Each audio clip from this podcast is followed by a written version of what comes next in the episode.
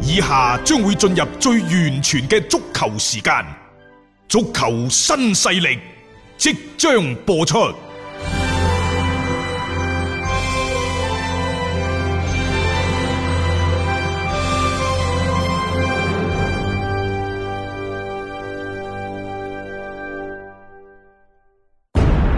足球場，英雄地，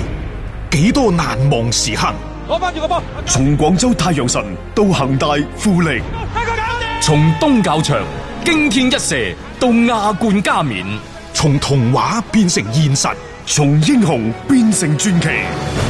最偉大嘅球員，最不可思議嘅入球，勝敗之間只有一線。神奇之處，魅力所在，一比零啊！各位，只可意會，更可言傳。足球新勢力，時間嚟到傍晚嘅六點零四分，歡迎各位收聽今日嘅足球新勢力。咁喺節目開始之前呢，亦都同大家關注下最新嘅疫情防控嘅信息。截止到二月八號十二點，廣東全省累計報告新型冠狀病毒感染嘅肺炎確診病例為一千零九十五例，其中二月八號零點到十二點，廣東全省新增確診病例二十例。咁另外，關於從疾病流行地區返回注意事項嘅通知啊，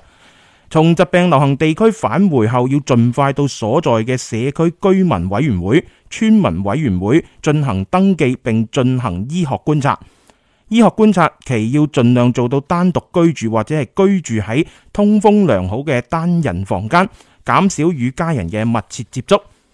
咁另外，廣東發布第二號口罩令，將口罩令嘅實施範圍刪除公園，增加咗超市、農集貿市場。二號通告明確提出，個人獨處、自己開車或者獨自到公園散步等感染風險較低嘅場所嘅時候，係唔需要戴口罩嘅。喺非疫區、空曠且通風嘅場所當中，亦都唔需要戴口罩。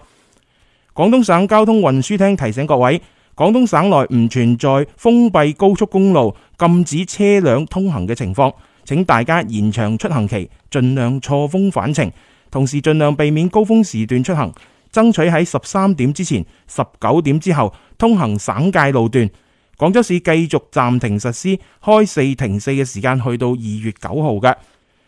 閣下收聽緊嘅係文體廣播，歡迎下載觸電新聞 A P P，輸入文體廣播，點擊觸電號就可以睇到廣東文體廣播噶啦。呢、個時候我哋嘅節目《足球新勢力》亦都喺觸電新聞 A P P 呢係進行視頻直播，歡迎各位進行互動。係啊，今日咧係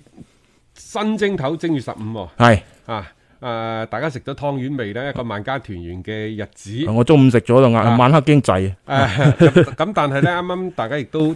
聽咗係阿大雄誒、有關呢一個新型冠狀病毒嘅一啲嘅通知，嗯，咁誒、我哋喺節目當中都不斷咁呼籲，其實就係做好自己該做嘅嘢，嗯，聽政府嘅話，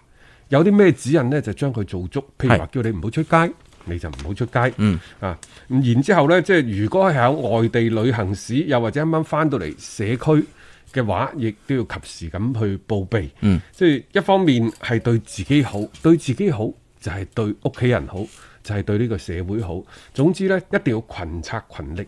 只有做好自己，我哋先有信心打好呢一場嘅疫情嘅追擊戰嘅。嗯，冇錯吓，即係而家呢個時候應該大家更加係做好自己啦，萬眾一心啊啦。我覺得即係最希望就係打贏勝仗嘅嗰一日咧，快啲到嚟嘅啫。咁啊，今日亦都係新正頭，所以喺度呢，我哋亦都祝大家啊身體健康，嗯喺新嘅一年百毒不侵啊，最緊要冇係。錯冇錯吓，咁啊當然啦，今晚呢亦都會有好多嘅足球嘅賽事陪住大家呢，係共度呢個元宵佳節嘅，係即係喺屋啊今日企其實都好多嘢做嘅。今日係比 賽日嚇，咁啊啊、嗯有好多嘅英系嘅賽事，不過好似今晚嘅英超就兩場，兩場而啫且。戲碼麻麻地，啊但係 嚇有英冠、英甲、英乙，嗯另外呢，就係、其他嘅各大聯賽啊等等啊，全部呢都會係開開開足晒嘅。係咁所以呢，即係喺屋企睇波嘅選擇仲好多，咁啊再加上而家呢，好多個平台都係免費俾大家睇，嗯啊咁啊都叫做呢，就正正式式咁踏入咗一個嘅比賽日嘅節奏嗰度嚇。誒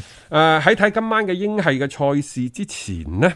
就想同大家講講有關國足嘅情況，因為誒、呃其實國足呢，就三月底就會係迎嚟四十強賽第二階段嘅賽事，但係三月底到期時可唔可以喺國內作賽呢？嗱，呢樣嘢係暫時未知嘅。咁、嗯就話呢，而家國足呢係準備咗幾套嘅方案。第一呢，就梗係大步攬過啦係嚇，喺三月底嘅時候呢，一切順利可以進行嗯工啊作啊、生活啊都回復正常，呢個係一個。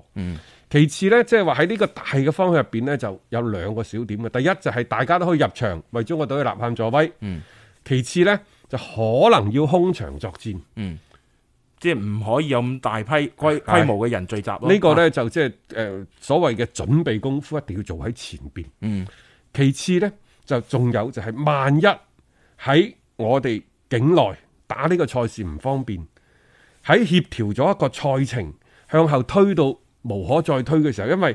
呢一個世界盃外圍賽就唔係淨係我哋噶嘛，係啊仲有仲要其他嘅國家啊關同乎埋人地區哋嘅安排嘅。咁就可能呢，就會因因為賽程嘅原因，可能我哋要中立場去作戰。嗯咁而家呢，就中國足球協會呢，亦都係將相當部分嘅工作嘅重點精力都放咗喺呢度。咁而家呢，就揀咗兩個地方，第一係泰國。嗯，啊泰國呢，就其實對中國足球協會、泰泰泰國足球協會對中國足球協會呢係比較友好嘅。嗯，啊並且呢亦都評估晒所有嘅情況，咁佢哋亦都好歡迎呢就中國隊。嗯。將個主場呢就放喺泰國即係嗰邊泰國當地嚇，呢、嗯個係其一。其二呢，就阿聯酋。嗯，阿聯酋其實對我哋嘅態度亦都非常之友好嘅。係啊，嗯咁啊，其實喺初一大家仲記唔記得個迪拜塔嗰度？仲有個呢就係嗯武漢即係加油嗯武漢加油啊等等。咁啊，誒，然之後呢，就無論係阿聯酋又好，抑或泰國又好，即係佢哋喺誒對於中國嘅遊客入境嗰陣時咧，冇太多特別嘅嗯措施，但係呢，就需要提前八個鐘頭登機。我哦亦都要呢，就即係做足一啲檢疫方面嘅措施，等待結果等等，但係就冇特別嘅限制。咁、所以呢，即係話呢兩個地方亦都適合呢，就係、國足嘅誒、呃作為一個嘅備選嘅場冇地啦錯，。但係而家嘅問題嚟啦，三月十幾號開始嘅賽事，好、多嘅，譬如話恒大而家放緊假，嗯包括呢就其他中超聯嘅俱樂部啲好多球員都放假，放假而係我哋個國足呢，亦都冇集訓嘅。嗯咁佢哋嘅身體狀況如何，身體條件如何，嗯我哋不得而知。好啦，如果你而家集訓，到底喺國內集訓 呢？抑或係？喺國外即係譬如我要揀，我喺泰國，嗯作為中立場，作為我哋個主場去打，咁係咪？喂，嚟緊嘅呢十日八日你就要定噶咯嗯喎，咁係咪即係好多嘅開操嘅情況？有啲係操下就停下，有啲呢就全部放晒羊放晒假。咁你係唔係都要一個月，甚至乎呢就四十日嘅時間操起個狀態？嗱，好多倒數嘅。如果你係三月底四月頭嗰、個國際足聯比賽嗰兩個呢，你就起碼起碼嚇，嗯你要提前四十日。四十日嘅意思呢，就係二月中，就係二二月十五號為界啦。即係其實下個星期都要噶啦係啦， 嚇，即係你要嗱一聲，大家集訓起你去身。邊度報道？係誒喺你呢如何嗯去做一個嘅所謂嘅賽前嘅嗯嗰個準備等等，都係非常之重要嘅。即係而家你要考慮㗎啦。係冇錯，啊即係所以即係好多時候功夫要做喺前面就係咁樣嘅意思啦。因為即係你睇到啦，誒嚟緊嘅呢個賽程嘅一個安排呢，係接踵而至嘅。即係作為即係國足呢邊，如果真係考慮到要去中立場去作賽呢，嗱，我個人認為啊嚇，係直接係去到國外集訓會更加好，即係方便而且能夠盡早去適應嗰邊嘅環境。誒、再加上一啲疫情防控嘅需要啦，係一個更加長嘅時間，我覺得盡早去決定啦，會係一件好事嚟嘅。咁啊，另外呢，就按照本地嘅媒體《南方都市報》方面嘅消息呢，就話誒、呃高林嗯。已經係同深圳佳兆業方面呢，就傾妥咗個人嘅條件，嗯、而恒大方面呢，作為俱樂部亦都願意放行，唔會喺轉會嗰度呢做設置太多嘅障礙。咁、嗯如果一切順利的話呢，嚟緊嘅二零二零嘅新賽季，郜林將會係代表深圳佳兆業出戰。系啊，咁诶，亦都係幫助呢啲球隊可唔可以睇下衝超啊等等嘅一啲即係工作咧。係大家唔好忘記，而家仲係轉會窗期間啊大家唔好忘記，因為即係郜林嘅太太係深圳人，啊，咁再加上郜林呢，其實喺廣州有好多嘅嗯產業， 比較多嘅生 意係，所以你話好似馮瀟霆啊，即係曾誠嗰啲去上海呢，就似乎有啲太遠。嗯，咁如果喺深圳同埋喺廣州兩地咁樣走嚟走去呢，就即係都係嗰個零兩個鐘頭嘅車程。係咁對於即係誒，無論係代表球隊出戰啦，啊個人嘅一啲生意啊，尤其呢就係即係喺照顧家庭生活嗰方面等等，嗯都會提供咗好多個便利。嗯咁再加上呢，就即係而家三十三四歲嘅年紀，誒、呃打中甲，以佢嘅能力、水準、嗯球商等等，我覺得都係冇問題嘅。綽綽有餘啦，誒又係一個呢，就多贏嘅局面。係啦，對球隊、對兩個俱樂部之間、對球員個人嚟講，嗯都係呢，就即係共贏嘅局面，嗯好事嚟嘅嗯。同埋、最主要一樣嘢就話呢啲老隊員，我哋如何安撫、如何安排啊，為佢哋呢就提供一個。更加好嘅出路，尤其喺職職業生涯嘅尾段，因為我哋喺節目當中多次講，其實一個俱樂部嘅傳承，唔係話即係話佢好打嘅時候，佢當打嘅時候，即係你就用到佢盡，嗯而係即係話呢啲球員喺佢哋生職業生涯嘅尾段，喺佢哋最尾嗰三兩年嘅職業生涯入邊，如何更加好咁既保障到佢出場，又解決咗佢家庭嘅後顧之憂，嗯然之後仲有一樣嘢就係、當佢以後真係退役嗰陣時，退咗役之後，佢如何為俱樂部今後一個文化嘅推廣等等，嗯去做出佢應有嘅貢獻。可能喺將來，當廣州恒大嘅新球場落成之日起，可能當廣州恒大足球俱樂部嘅博物館落成之日，即係佢哋會唔會其中有些人嘅銅像，